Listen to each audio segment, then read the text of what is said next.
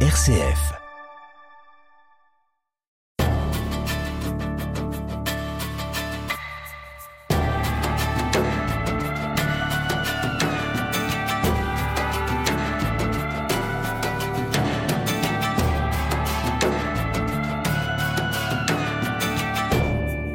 Découvertes concernant la préhistoire ont été considérables depuis le début de notre 21e siècle, et ce grâce notamment à la génétique, à l'archéologie préventive ou encore aux nombreuses technologies toujours plus performantes.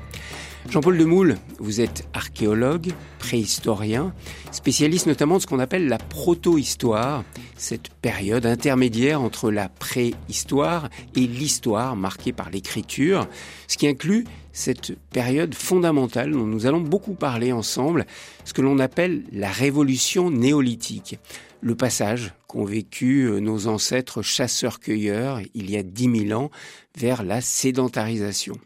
Alors Jean-Paul Demoule, dans l'introduction de l'un de vos nombreux livres, La préhistoire en 100 questions, vous écrivez Au-delà du plaisir de la découverte ou de la connaissance érudite, notre préhistoire est aussi une source de réflexion permanente sur notre destinée.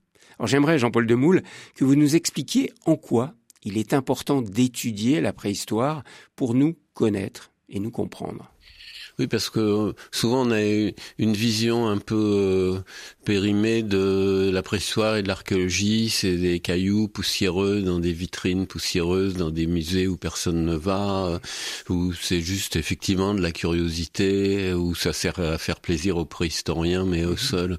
Donc ce que j'essaie de montrer dans mes livres, c'est qu'effectivement, c'est une source de réflexion sur euh, effectivement l'histoire humaine, montrer que elle n'était pas forcément donnée euh, qui a eu des bifurcations, et puis euh, ça doit permettre effectivement de, de réfléchir, si on garde sur le long terme, de réfléchir sur sur l'avenir. Donc je, je pense que c'est pas juste euh, une question d'érudition, mais c'est ça doit être posé dans le débat public. Vous l'écrivez un petit peu plus loin dans cette introduction, les questions sur la préhistoire sont aussi des questions sur nous-mêmes. C'est vraiment comprendre qui nous sommes, nous, sapiens du 21e siècle. Oui, parce que souvent on a, on a le nez sur le euh, guidon un, peu, on prend pas la, la profondeur un peu de, de, là d'où on vient et donc de réflexion sur euh, sur là où on peut aller. On a l'impression que ce qui arrive maintenant, c'était jamais arrivé, ou euh, on va tous mourir, ou qu'est-ce qui va se passer, ou tout va bien, etc. Donc je pense que montrer un certain nombre d'exemples du passé, de réfléchir sur la très longue durée, ça doit, ça devrait nous éclairer. Mhm. Alors je vais vous demander un exercice pas facile mais que vous faites régulièrement au début de vos livres pour nous donner des, des clés, puis, puis réaliser d'où nous venons. J'aimerais que vous nous fassiez une petite frise chronologique du, du début de, de notre humanité. À partir de quel moment est-ce mm. qu'on peut dire que l'homme euh, est apparu sur la Terre? Je pense que ça n'a pas été euh, en, une seconde, euh, progressivement. La vie sur Terre, euh, c'est 3 milliards et demi d'années à peu près. Plus anciens primates, c'est à peu près 60 millions d'années. Et, notre séparation d'avec nos cousins, les, les grands singes, c'est autour de 10 millions d'années, mais on n'a pas encore trouvé euh, ce qu'on appelle des fois le, le, le, dernier ancêtre commun.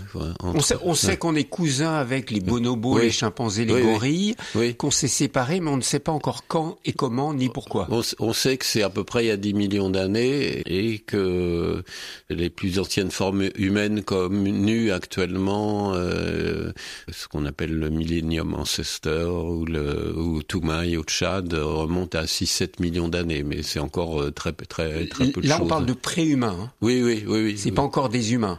Bah là, c'est un problème de la définition. Hein. Il y a, un célèbre roman de Vercors qui s'appelle Les animaux dénaturés, où il suppose qu'on découvre des sortes d'hommes préhistoriques hein, euh, et que certains veulent les employer comme esclaves sur des plantations.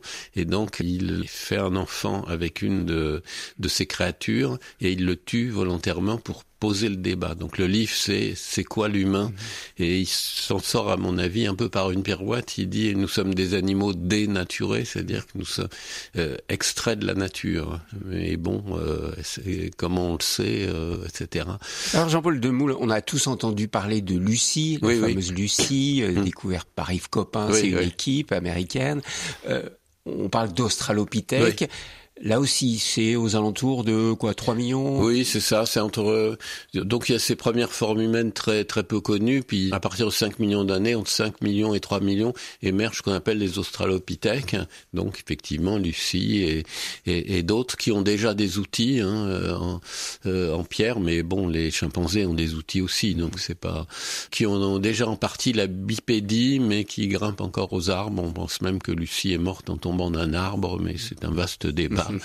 Et, alors, l'homo, l'homo, l'homo erectus ou bah, l'homo habilis, c'est au, au début on, on, commençait à parler d'homo à partir du moment où il y avait des outils justement. Donc homo habilis, il était habile puisqu'il fabriquait des outils. Mais euh, donc ça, ça remonte à 30, 40, 30, 40 ans. Mais pas de chance, une mission française en 2015 a découvert des outils euh, plus anciens à 3 millions 300 euh, 000 ans euh, avec donc, donc ça veut dire qu'il y avait déjà des homos voilà, c'est ça. Il y a 3 millions d'années. Voilà. Donc maintenant, c'est un peu, euh, c'est un peu le fouillis, sans vouloir euh, critiquer mes amis et collègues paléontologues, parce que par exemple, euh, le, le plus ancien Touma, il y a 6 millions d'années, on l'appelle en latin Sahelanthropus. Donc il est un anthropos qui est homo, c'est du latin. Anthropos, c'est la même chose, mais en grec. Donc en fait, maintenant, la définition de l'humain. C'est beaucoup plus flou. Hein. C'est ça qui est incroyable. plus on fait de découvertes, plus bah on se rend compte que finalement l'origine de l'homme, c'est un peu flou. Oui, oui, Alors on va simplifier, hmm. on va laisser euh, toute cette partie assez lointaine de l'histoire et on va arriver à l'apparition du sapiens. Nous faisons partie d'une espèce hmm. en fait qui s'appelle les sapiens. Donc nos vrais ancêtres, on va dire, de l'homme moderne que nous sommes aujourd'hui, datent de quand? Alors, euh, j'ai remonté quand même un peu en arrière avec euh, Homo erectus. Donc erectus parce qu'il est, il a la station euh, debout. et il est la, la bipédie euh, complète. Donc il émerge euh, deux millions et demi, deux millions d'années. Et une partie, certains erectus un peu plus curieux sont sortis d'Afrique puisque jusqu'à présent tout ça se passe en Afrique et se sont aventurés. Sans doute chaque génération, il y en avait quelques-uns qui allaient un peu, plus loin. Ils ne sont pas aperçus qu'ils sortaient d'Afrique. Et on va les retrouver jusqu'en Indonésie, c'est ce qu'on appelait le pithécanthrope, il, il identifié à la fin du 19e, mais aussi euh, en Chine, euh, aussi, en, en, Chine, bien sûr, l'homme de Pékin, et aussi euh, en France, euh, puisque c'est là que les, les, premières traces d'outils euh, préhistoriques ont été admises par Boucher de Perte et des savants anglais en 1859.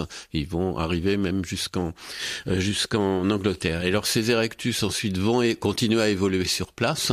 Et à partir de 300 000 ans, en Asie, euh, c'est ce qu'on appelle les, depuis peu les hommes de Denisova, du nom d'une grotte euh, russe. Au Proche-Orient, en Europe, c'est ce qu'on appelle l'homme de Néandertal, mmh. euh, identifié en 1856 en Allemagne. Et puis ceux qui restent les moins curieux, ceux qui restent en Afrique, ça donne toujours à peu près à 300 000 ans. C'est pas d'un jour à l'autre, c'est une évolution très longue en fonction de la, aussi de la sélection naturelle, les gens les, les plus aptes à, à, survivre dans un milieu donné.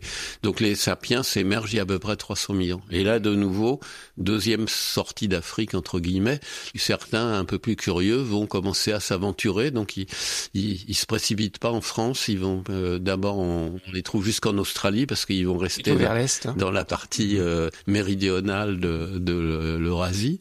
Et puis euh, en Europe, à partir de 45 000 40 000 ans, on voit arriver les premiers euh, sapiens, mais il y a déjà des néandertals, donc il va y avoir des mélanges. On a tous euh, en Europe quelques pourcentages d'hommes, de, de, gènes néandertaliens. Mais les néandertaliens vont disparaître. Ils vont disparaître. Et donc aujourd'hui, il ne reste qu'une seule espèce, les sapiens. Oui, c'est la seule, la première fois dans l'histoire du monde qu'il n'y a qu'une seule espèce humaine, les sapiens. Voilà. On a éliminé les autres, mais on ne sait pas encore comment.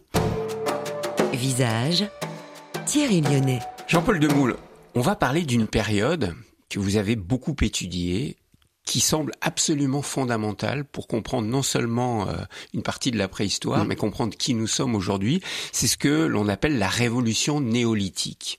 Alors, expliquez-nous pourquoi cette période qui est finalement pas très très ancienne par rapport à tout ce qu'on vient d'évoquer, hein. c'est aux alentours de moins 10 000 avant notre ère, il y a eu cette révolution où nos ancêtres hmm. chasseurs-cueilleurs se sont sédentarisés.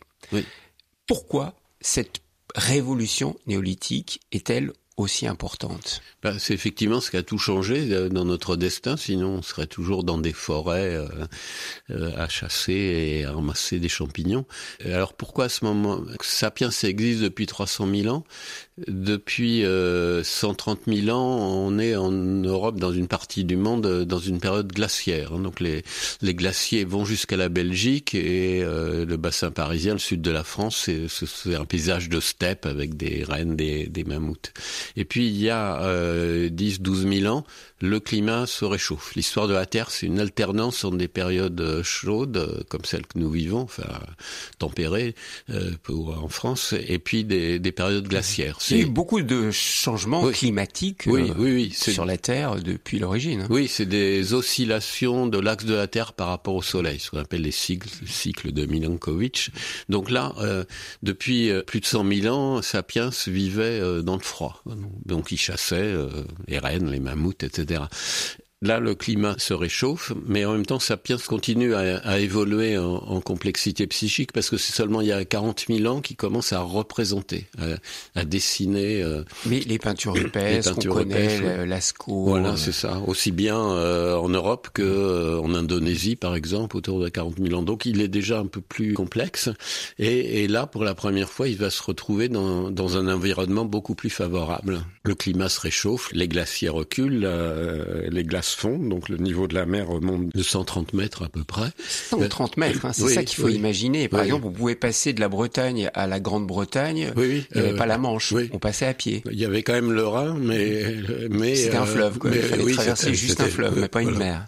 Ce qu'il ce savait faire, puisque pour arriver en Australie, euh, il fallait des bateaux quand même, mmh. même si la mer était plus basse euh, il y a 60 000 ans. Et donc, euh, on est dans une période plus favorable, avec un cerveau plus complexe, et on observe que exactement à ce moment-là, de manière indépendante, dans plusieurs régions du monde, en Chine, au Proche-Orient, au Pérou, au Mexique, eh bien, des groupes de chasseurs-cueilleurs se sédentarisent et commencent à petit à petit domestiquer des animaux et des plantes à chaque fois celles qu'ils qui ont sous la main, sachant que certains groupes avaient déjà domestiqué le loup en le transformant en chien pendant la période glaciaire. Donc ils connaissent la, le principe de la domestication. On a pu observer que des chasseurs-cueilleurs euh, s'amusaient des fois à apprivoiser des petits animaux sauvages. Et puis c'est des gens complètement immergés dans la nature qui connaissent très bien. Donc euh, c'est pas complètement euh, mystérieux et ça permet l'agriculture et l'élevage permettent de se sédentariser. C'est quand même plus commode que d'être obligé de nomadiser en, en fonction des ressources. Euh, Mais c'est ça qu'il faut bien comprendre, c'est que nos ancêtres sapiens ont été des chasseurs-cueilleurs. Oui pendant la plus grande bah partie oui, oui. de leur existence. Bien sûr. Sur 300 000 ans, ça fait à peine 10 000 ans que certains, et encore même en Europe moins, hein, ça fait 6 000 ans en, en Europe qu'on qu s'est sédentarisé. Mais alors ce que j'aimerais voir avec vous, c'est comment ça a tout changé. Oui. Ça a tout changé dans nos mentalités, mmh. dans nos manières de vivre. Alors aujourd'hui, il y a deux courants. Il y a un courant qui nous dit cette sédentarisation, ça a été une catastrophe. On s'est fait avoir. Oui, c'est très à la mode de dire ça. Hein, depuis Sapiens, oui, de Harari, Harari etc. On oui. s'est tous fait ouais. avoir. Ouais. Et d'autres disent, mais pas du tout. Mm. La sédentarisation, c'est le début des civilisations mm. et ça a été les bienfaits mmh. du développement de l'humanité. Alors vous, Jean-Paul Demoule, spécialiste de cette période-là, qu'est-ce que vous dites? Moi, je me situe euh, très simplement dans le deuxième courant. Je suis très content, sinon je ne serais pas en train de parler dans un micro. Euh, je, on, nous serions toujours dans une forêt. À nos âges, on aurait probablement disparu et, et beaucoup de femmes mourraient en, en, en couche, etc. Donc c'est vrai que c'est très à la mode. C'est un débat autour de ce qu'on appelle l'anthropocène, c'est-à-dire l'action la, de l'humain anthropos sur le, le, climat. Jusque là, on avait des grandes périodes géologiques qui finissaient en scène, euh, Pléistocène, Pliocène, Holocène. Et là, maintenant, c'est toujours scène, mais c'est anthropos qui fâche beaucoup d'ailleurs les géologues et les climatologues que nous, dans les sciences humaines, on se soit emparés de la, la chronologie de, euh, de la Terre en prétendant que c'était l'homme maintenant qui agissait. Mais c'est un, un, débat plus vaste. Euh, donc, ma, mon point de vue est que les, les inventions techniques sont ce que les sociétés euh, en font un certain nombre de sociétés sont allées dans le mur par une mauvaise euh, gestion de l'environnement et apparemment c'est ce que nous sommes en train de faire, mais d'autres sociétés ont, mieux géré. Donc euh, effectivement, c'est ça qu'il faut se rappeler. C'est pas l'agriculture sédentaire qui est mauvaise en elle-même, c'est ce que les sociétés euh, en font. Mais effectivement, c'est une rupture radicale parce que il y a dix mille ans, on était peut-être deux ou trois millions d'humains sur toute la planète, mmh. alors qu'on est 8 milliards. On vivait dans des petits groupes nomades de quelques dizaines d'individus et pas dans des mégalopoles de 10 millions. Et, et euh, il y avait très peu de différences sociales qu'on puisse, euh, telles qu'on peut le voir euh, quand on fouille les tombes, alors que maintenant on sait que les 20 personnes les plus riches du monde ont autant que la moitié la plus pauvre de l'humanité. Alors on va, on va développer tout ça tranquillement, mmh. Jean-Paul Demoule.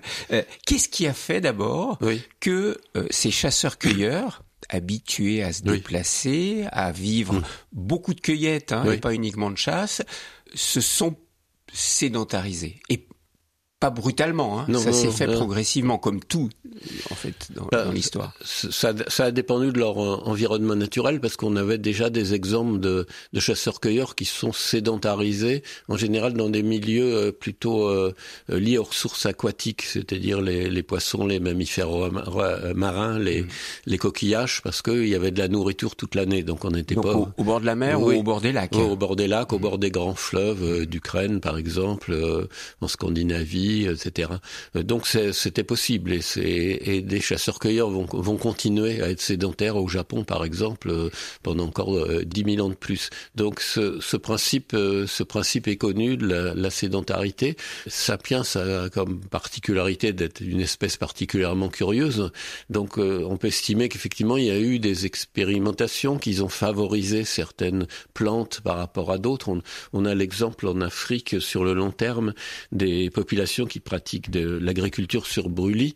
Euh, en partie itinérante. Donc il, s'installe, euh, il déboise la forêt, mais il, il, laisse les palmiers à huile euh, sauvages. Il, il, reste un certain temps, puis ils vont un peu plus loin, ils font la même chose. Et quand ils reviennent au premier point, bah, il y a encore plus de palmiers à huile. Et puis de nouveau, il, il, laisse, il les laisse et puis ils abattent les autres. Et donc au bout d'un certain nombre de tours, bah, il y a des plantations entières de palmiers à huile sans qu'il y en ait euh, aucun qui a été euh, intentionnellement planté. Donc c'est un exemple qu'on connaît par l'ethnologie. Donc on suppose qu'ils ont effectivement favorisé euh, ceci pour les plantes et pour la domestication. Le cas du chien, domestiqué plus par intérêt réciproque entre bande de loups et bande humaine, mais dont ils connaissaient le principe. Donc on suppose qu'aussi ils ont dû capturer des petits animaux. Les petits du loup, et puis ils les ont élevés et ce sont devenus des, des chiens. C'est le chien qui a été le premier animal. Oui, oui, oui, dès euh, peut-être 20, 000 ans, 20, 25 000 ans pendant la période glaciaire et, pas pour des raisons euh, alimentaires. ils connaissent ce principe, donc euh, on imagine qu'ils ont pu l'étendre ensuite à partir du moment où ils pouvaient se sédentariser, l'étendre. Donc en résumé, on, on imagine que cette proximité avait des populations justement immergées dans la nature euh, a fait que progressivement ceci s'est fait mais avec certainement des échecs, des retours en arrière, etc.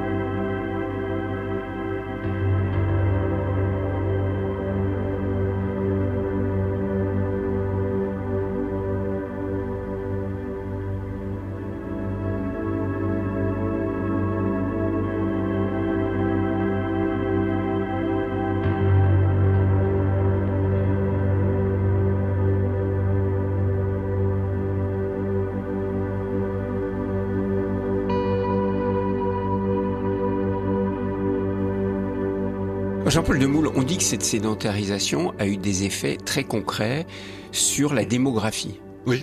qu'il y a eu une augmentation, mais exponentielle, de la population liée à cette sédentarisation.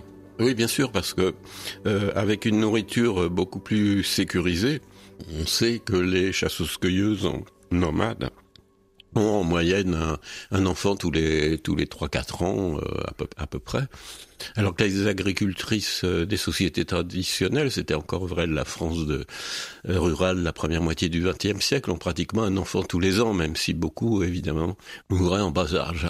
Donc, euh, on a, avec cette nourriture sécurisée, on a une explosion de la, natalité qui, se voit très bien archéologiquement, c'est-à-dire qu'on voit les villages de plus en plus grands, les cimetières aussi avec de plus en plus de tombes, et puis on voit que à partir des, des foyers originels de domestication des animaux et des plantes, l'excédent de population va progressivement euh, se répandre dans le monde entier. En assimilant euh, ou en massacrant euh, les populations de chasseurs-cueilleurs qui eux étaient restés à peu près stables. Donc alors vous venez d'utiliser le mot de massacre. Est-ce qu'on peut dire que la, la violence commence avec cette sédentarisation? Non, je pense que la violence entre les mâles euh, humains a toujours existé. On a beaucoup de témoignages euh, ethnographiques, par exemple, que en Australie, où c'est des, chasseurs-cueilleurs, euh, ils n'ont jamais éprouvé le, besoin de d'inventer l'agriculture et, l'élevage. Et, il y avait des guerres tribales, c'est ça? Ils avaient un, un, continent entier pour eux. Ils étaient peut-être un ou deux millions, un continent qui fait 8000 kilomètres de large, mais il y avait régulièrement des, des guerres euh, ou des vendettas, parce que ces guerres, c'est quand c'est quelques dizaines de personnes, mais notamment pour enlever des femmes, qui est une constante de l'histoire humaine, l'enlèvement des Sabines, l'enlèvement d'Hélène, de Troie, etc. Donc, euh, cette guerre, euh, les guerres existaient, mais de manière assez limitée. on a des témoignages archéologiques de, de violence pour des périodes euh, anciennes chez chasseurs-cueilleurs, mais qui restent encore très limitées mais euh, euh, avec des populations qui sont de plus en plus nombreuses et qui sont territorialisées à l'intérieur d'un territoire avec des, des problèmes euh, de contrôle de, de territoire, d'alimentation, etc., bah, on constate là encore archéologiquement que la violence euh, euh, augmente. Les, villages au début sont ouverts et puis au cours du néolithique, donc toute cette période d'invention, euh, eh bien les villages commencent à s'entourer de de fortification. De fortification, se hisser sur des, des hauteurs moins commodes. Euh, les blessures se multiplient sur les quand on retrouve euh, les squelettes. On va inventer des, des armes spécifiques. Au début, on utilise des outils. On se bat soit à coups de hache à couper le bois, soit de pointe de flèche. Et puis on va inventer le poignard. Et grâce, si j'ose dire, au métal, on va inventer euh, l'épée, le casque. Le... Et on a des signes. Hein. L'archéologie nous montre ces signes que on va s'armer de plus en plus et il va y avoir des conflits de plus en plus grands, de plus en plus nombreux et de plus en plus réguliers. Oui, avec des, armes de plus en plus efficaces, si, j'ose dire. De même que pour nourrir une population de plus en plus nombreuse, ben, il va falloir sans arrêt inventer pour augmenter la, productivité, puisque euh, nous sommes obligés d'évoluer en permanence par ce mode de vie qui est la sédentarisation. Le chasseur-cueilleur n'a pratiquement pas changé, évolué mm. pendant 30 000, 40 000 ou, presque 100 mm. 000 ans. Mm.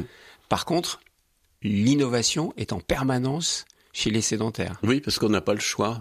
Il y, a eu quelques inventions euh, chez les chasseurs-cueilleurs. Ils inventent le, propulseur euh, pour euh, lancer les javelots plus loin, une espèce de crochet. Ils inventent l'arc il y a peut-être 20, 000 ans. Ils ont inventé la navigation, mais ça, ça reste limité. Ils sont contents comme comme il est, comme ils sont.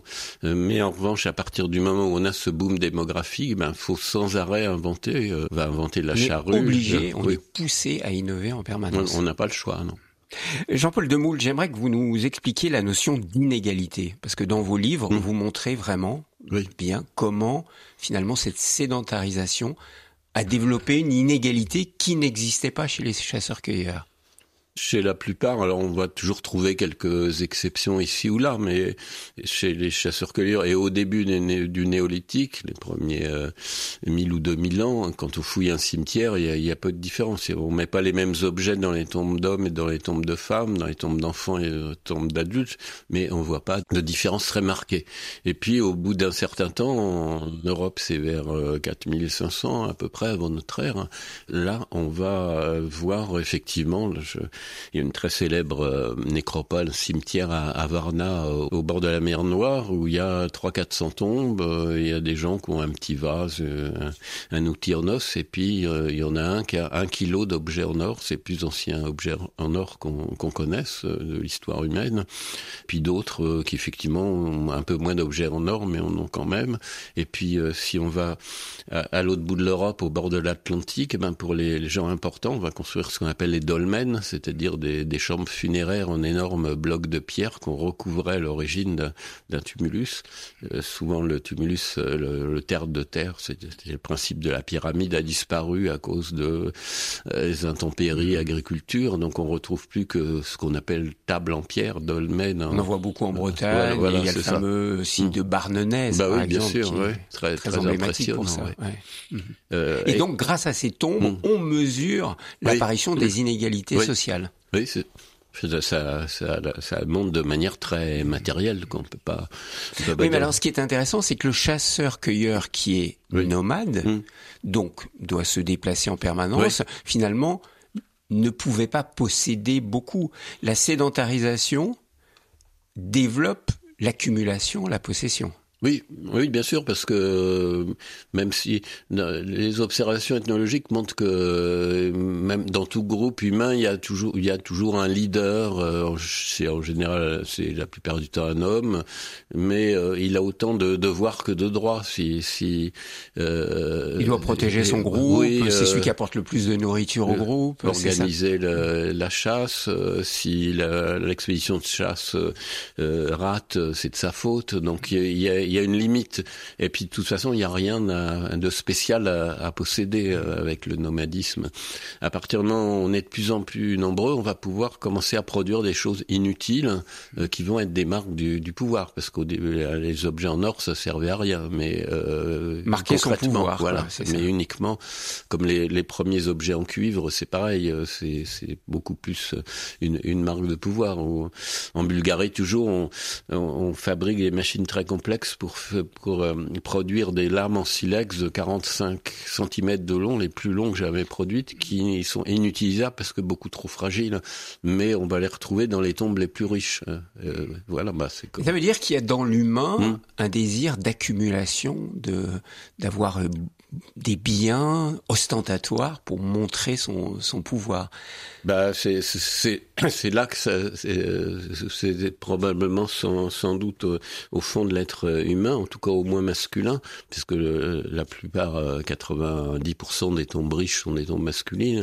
Euh, mais mais effectivement euh, très souvent il n'y a pas l'occasion de de, de de faire de manifester euh, cette importance où il la, la manifester en parole ou etc. Mais là avec euh, avec ces sociétés euh, agricoles sédentaires, petit à petit, il y a la possibilité d'accumuler des, des, biens et de le montrer. Visage RCF. Jean-Paul Lemoule, j'aimerais qu'on parle maintenant des, des croyances, aussi bien des, des chasseurs-cueilleurs, puis du changement des croyances mmh. liées à la sédentarisation. Prenons d'abord les chasseurs-cueilleurs, nomades. Mmh. Qu'est-ce que l'on sait de leurs croyances? Ben, ce que ce qu'on sait, c'est qu'ils représentent euh, essentiellement des, des, animaux sur le sur les parois. Et, et, euh, donc on peut estimer qu'ils se vivent comme une espèce animale euh, euh, comme une autre et pas forcément la plus redoutable. Et on sait que ces, populations peuvent pratiquer euh, le totémisme, c'est-à-dire chaque groupe descend d'un ancêtre mythique qui est souvent un animal. Donc il, il représente... C'est ça le totémisme. Hein mmh. Notre mmh. grand ancêtre oui, à l'origine, oui. ça oui. peut être un ours, ça peut être un cerf. Et donc on a un rapport particulier avec cet animal. Avec, avec, avec les animaux, donc avec des tabous, euh, etc. Et puis, sinon, il représente les seules représentations humaines à part les mains appliquées sur les parois, qui est une manière de se représenter soi-même. Euh, c'est des petites figurines féminines et qui sont très érotisées. Enfin, les caractères sexuels sont complètement euh, exagérés. On appelle les Vénus de la préhistoire. Hein. Donc, euh, les gens disent que c'est la fertilité, la fécondité, la maternité. Je fais partie de ceux qui pensent que il est probable qu'il s'agissait plutôt de sexualité, d'un regard euh, masculin sur euh, sur la féminité, parce que donc c'était euh, pas des statuts de déesse mère, comme on peut dire. C'était bah, ça, ça, a été proposé euh, également, hein, parce que de toute façon, ça ressemble pas à, des à des à des vraies humaines, et en même temps, c'est exactement les mêmes canons de reproduction qu'on a du Périgord à, à l'Ukraine. donc, on y voit plutôt des symboles que qu'autre chose. Alors effectivement, on a beaucoup dit, bah, s'il représentait des femmes, c'est que les femmes avaient le pouvoir, c'était le matriarcat. Euh. Alors là, c'est toute une théorie mm. qui a été développée, mm. notamment dans les années 70 avec le féminisme, comme quoi chez les chasseurs-cueilleurs, c'était un système matriarcal et que c'était les déesses mères mm. qu'on vénérait. Vous que c'est... Non, je pense, je pense que... C'est pas vrai? je, pense que cette idée d'une grande déesse mère, c'est un anachronisme, parce que, de, euh, comme euh, vous le savez, le monothéisme euh, apparaît beaucoup plus, plus tard. Les, tout ce qu'on sait des sociétés traditionnelles, c'est que c'est un monde où il y a plein d'esprits divers et variés. On, on vit dans un, un, un univers... les rivières, les montagnes, les arbres, les animaux, des esprits. hein. ça, c'est ce qu'on appelle l'animisme, oui, en Oui, c'est hein. ça, c'est ça. Au Japon, par exemple, il y a le bouddhisme d'un côté, mais il y a le shintoïsme de l'autre, où il y a des, ce qu'on appelle les kami, donc il y a des, les esprits, on a des milliers, partout. Mm.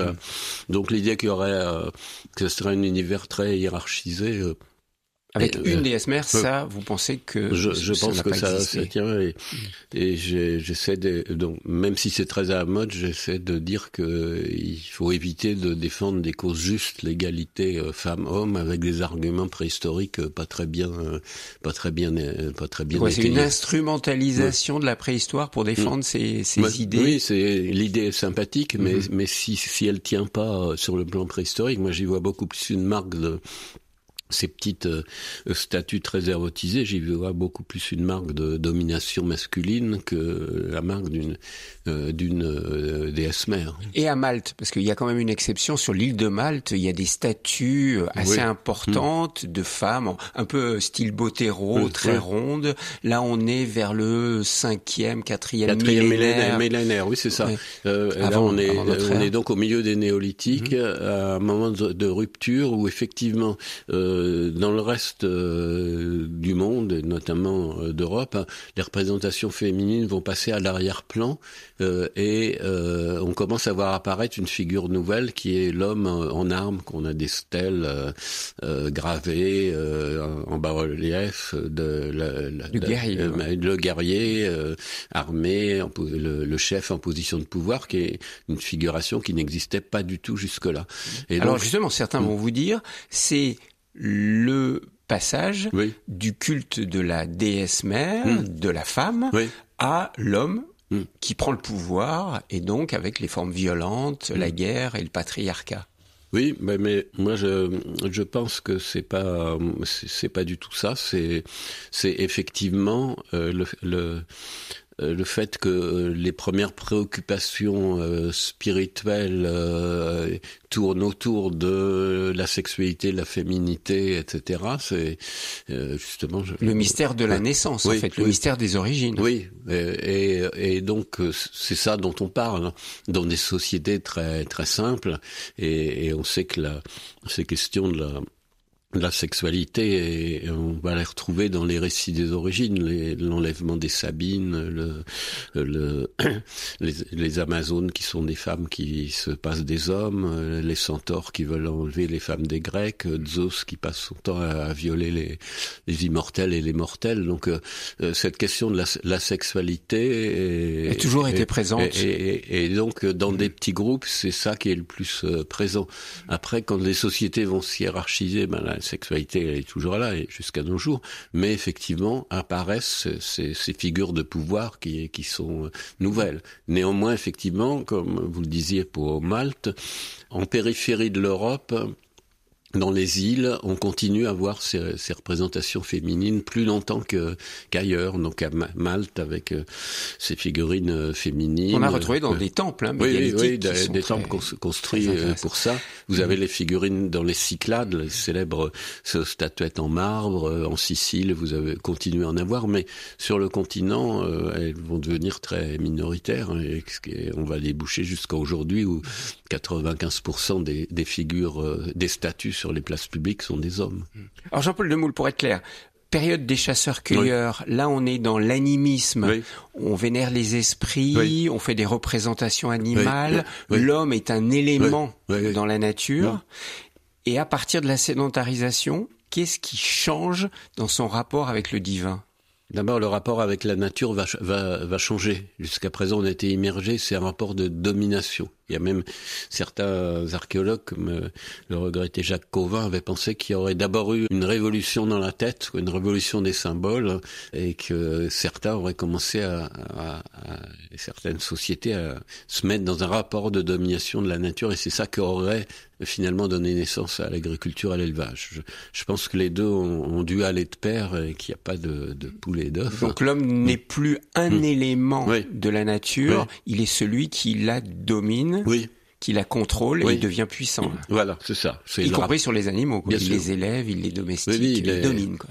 Et, de fait, les représentations animales vont vont devenir très minoritaires. C'est, on va représenter surtout des euh, de, de l'humain dans les dans les figurations. Des dieux à l'image de l'homme, en fait. Ouais, voilà, c'est exactement. Et euh, et beaucoup moins des animaux et très peu d'animaux domestiques euh, euh, en général plutôt des animaux sauvages. Euh, même euh, les évangélistes il y a trois symboles animaux qui sont plutôt des animaux sauvages même si par ailleurs il y a l'agneau pascal. Mais sinon bah, les blasons ça va toujours être des lions des aigles etc et on, on va peu représenter des animaux dominés justement. Donc on va changer complètement le, le regard sur la nature, l'homme maître et possesseur de la nature, comme disait Descartes, qui nous semblait évident jusqu'à, c'est seulement dans ces dernières années que certains penseurs dans les sociétés occidentales ont commencé à, à revenir sur ce rapport euh, de domination. Et alors on est passé euh, de ce lien avec la nature au polythéisme. Oui. Là d'abord, ça a été des représentations de Dieu, oui. hommes, femmes, oui multiples, oui. mais toujours en lien avec les éléments, non? J'ai l'impression en lien avec le tonnerre, en lien avec les forces telluriques. Oui, oui, pour pour expliquer euh, les différentes euh, parties mais déjà dans un, un, système hiérarchisé. Quoi. Il y a un roi des dieux, il y a des dieux un peu moins importants, il y a, il y a des sous-dieux. Mais alors, est-ce que c'est pas l'image de ce que vivaient les hommes avec cette hiérarchie qui se développait dans l'organisation de la société? Oui, bien sûr, oui, bien sûr. Bien sûr. On voyait d'un côté apparaître les mmh. cités mmh. oui. avec les, les, oui. les rois, les... Oui.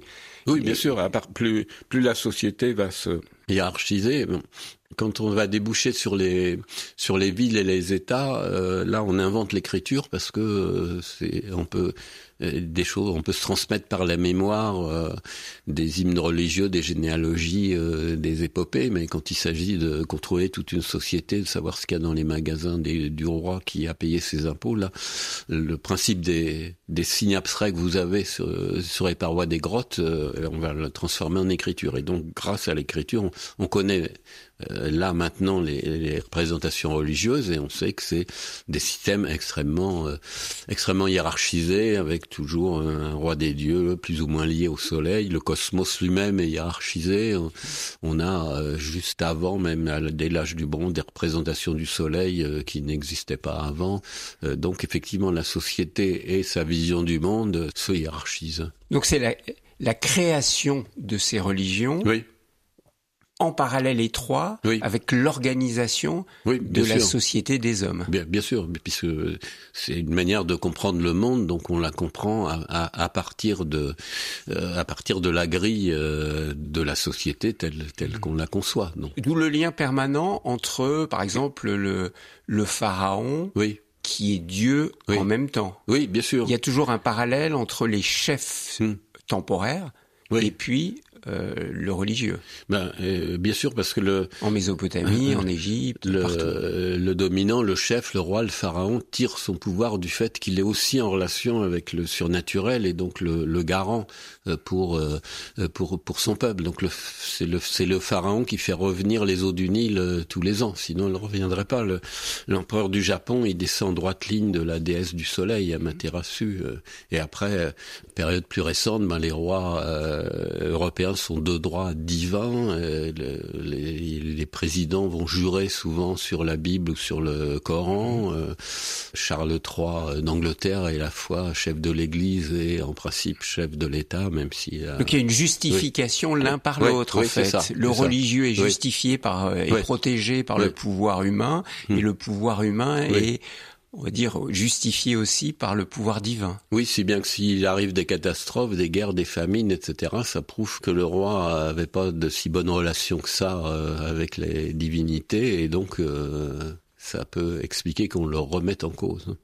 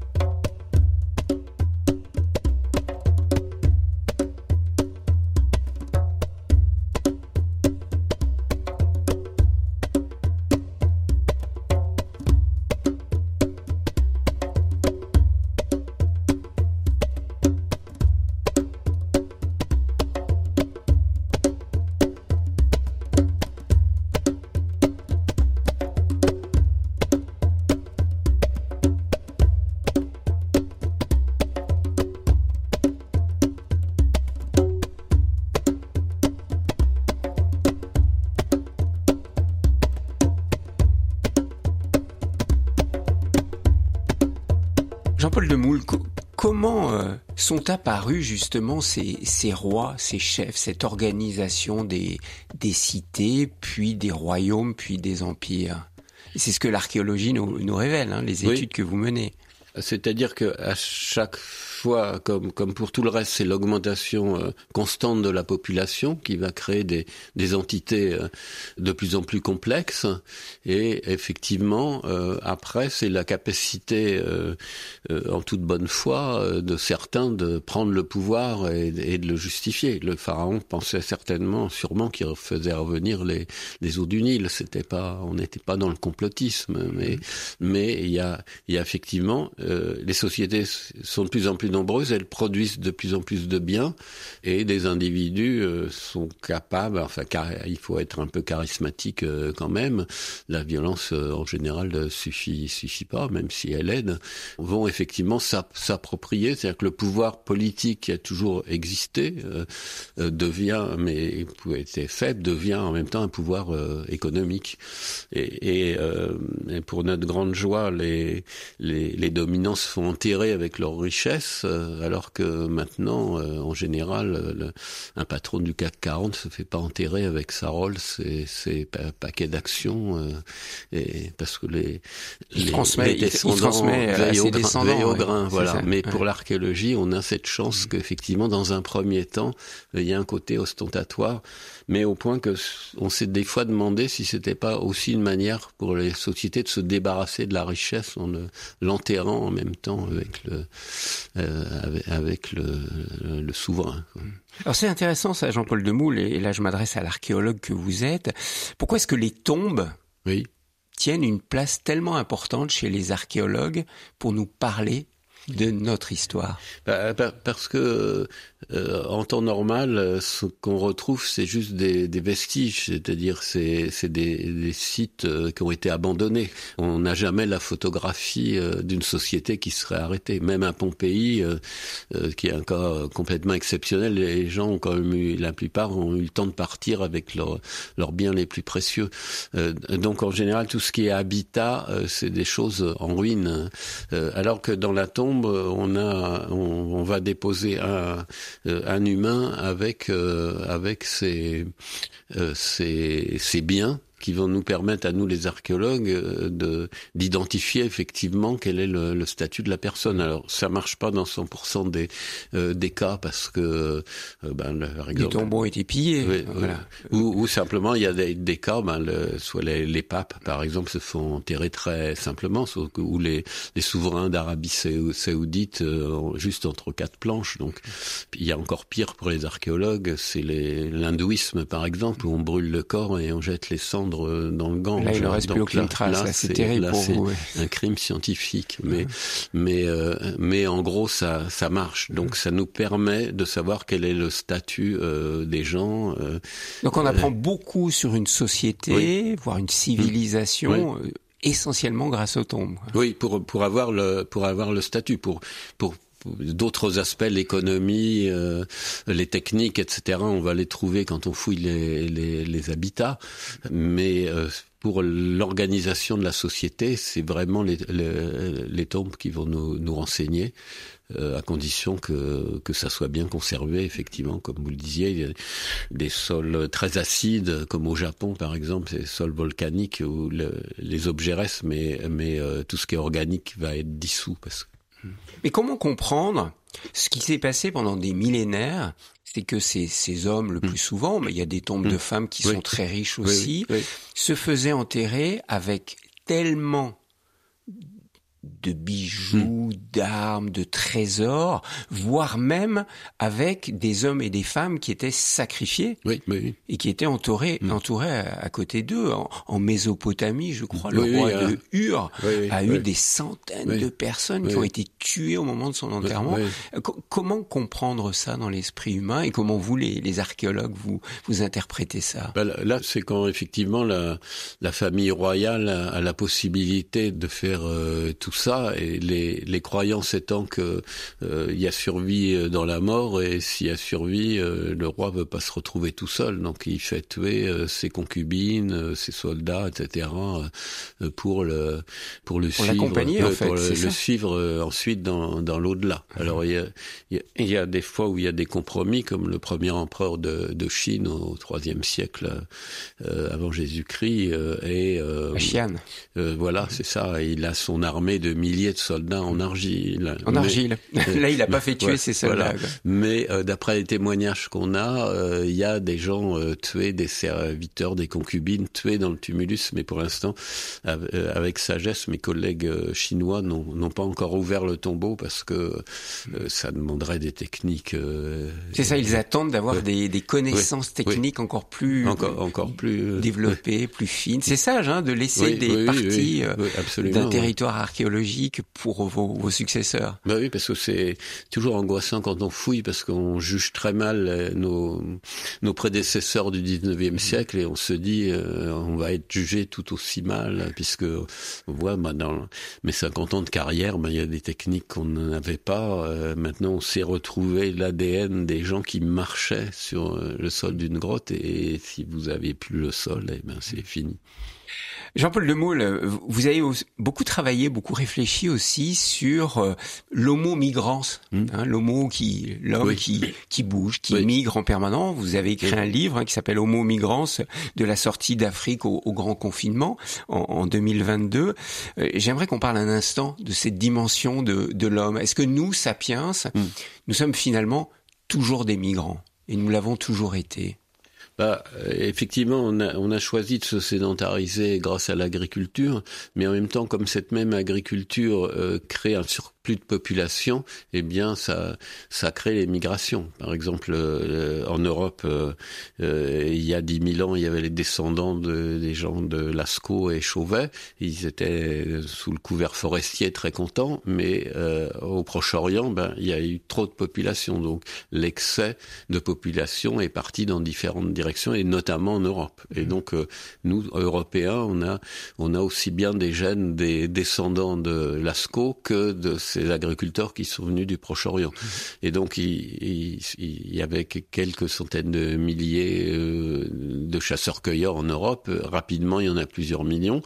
Ils recouvrent petit à petit toute l'Europe et puis euh, ils s'arrêtent à l'Atlantique euh, parce qu'ils peuvent pas aller plus loin jusqu'à Christophe Colomb. Et quand il y a Christophe Colomb, bah, cette migration des Européens vers des terres, euh, supplémentaires va, va se poursuivre. Et la conquête des Amériques, on peut la voir comme la poursuite justement de ce mouvement. Donc, vous avez eu sans arrêt des, des mouvements de, de population en général pour euh, répondre à, à des, des, questions de survie euh, Mais est-ce que c'est pas aussi euh, intrinsèquement dans l'humain, c'est-à-dire cette curiosité d'aller voir toujours plus loin. Bah, ça, c'est évident, ça Le sapiens, quelque part, le sapiens, c'est un homme qui marche et bah, il marche pour aller voir plus bah, loin. Sapiens, au début, il est en Afrique. Euh, L'Afrique, c'est quand même assez grand. Ils étaient euh, peut-être euh, quelques dizaines de milliers à l'origine, donc ils pouvaient très bien rester rester en Afrique. Il y a, ça fait partie. Enfin, c'est comme les inventions, etc.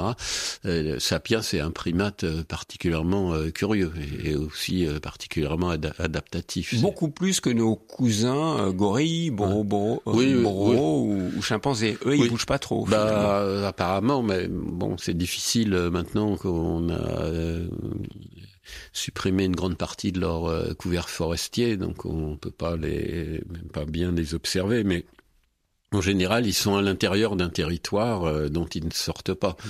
Et ce qui a dû se passer pour les sapiens, c'est que les, les groupes sapiens étaient à l'intérieur d'un territoire, mais il y en a toujours eu quelques-uns, un peu plus, euh, quelques-unes, un peu plus euh, curieux, qui sont allés, qui sont allés au, au long. Donc cette question des migrations, les, les deux sont liés. Quoi. Par exemple, la plus impressionnante migration, c'est celle du Pacifique, quoi, des Polynésiens.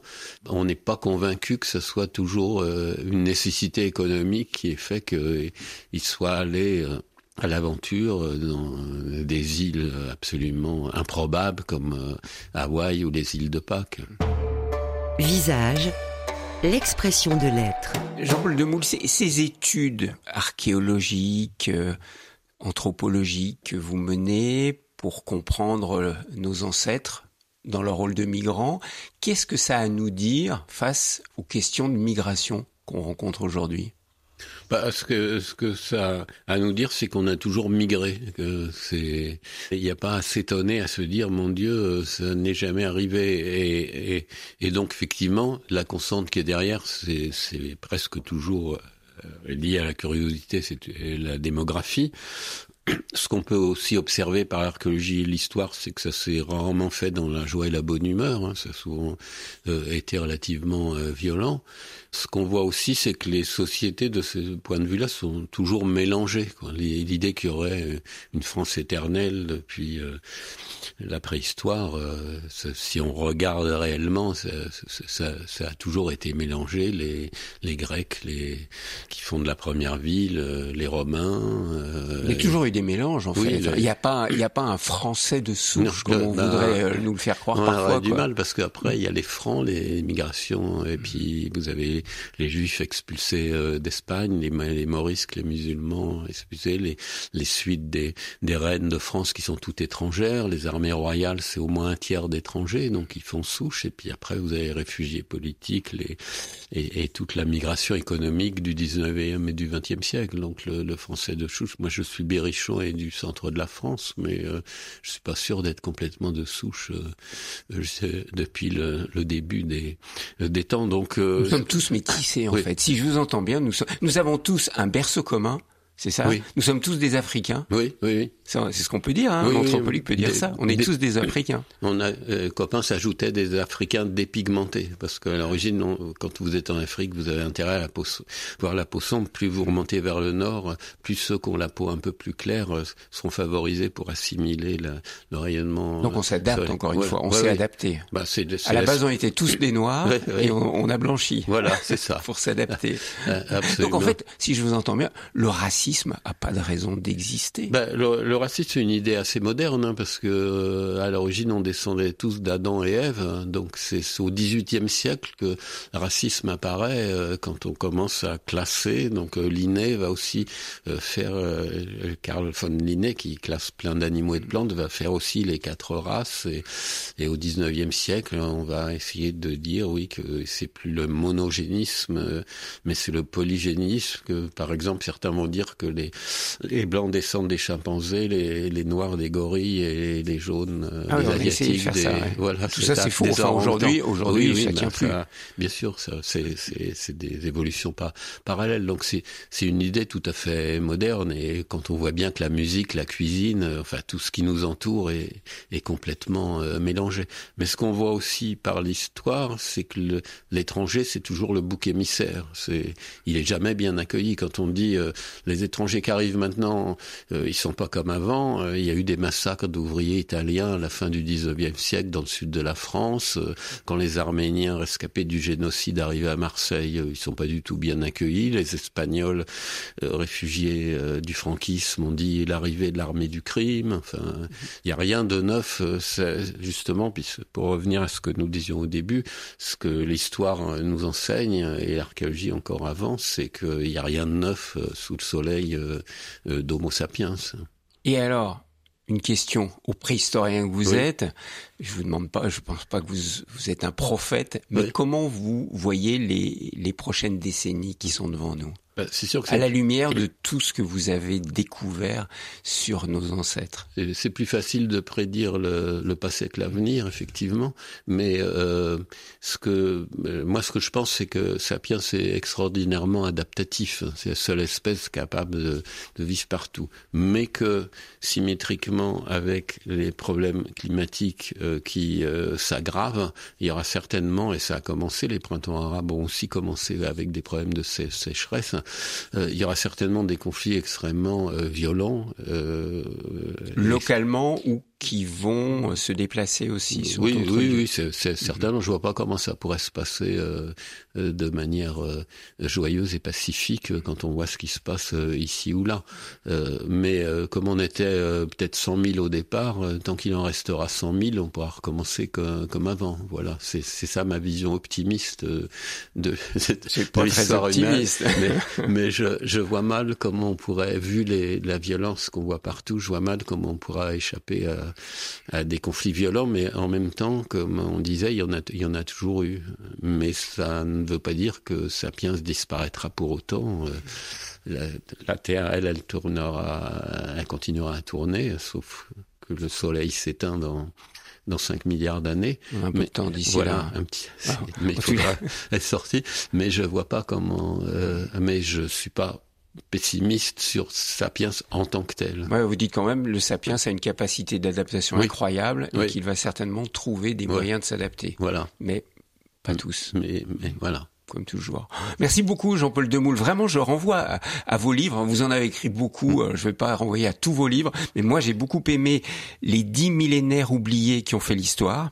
Qui, un livre qui est disponible euh, chez Oui. Pluriel en, en poche. Et puis alors un aussi très pédagogique, la préhistoire en 100 questions, voilà, aux éditions Talendier. Merci beaucoup Jean-Paul Demoule. Merci beaucoup. Cette émission Visage vous a été proposée par Thierry Lenet, réalisation technique Nathan Fort.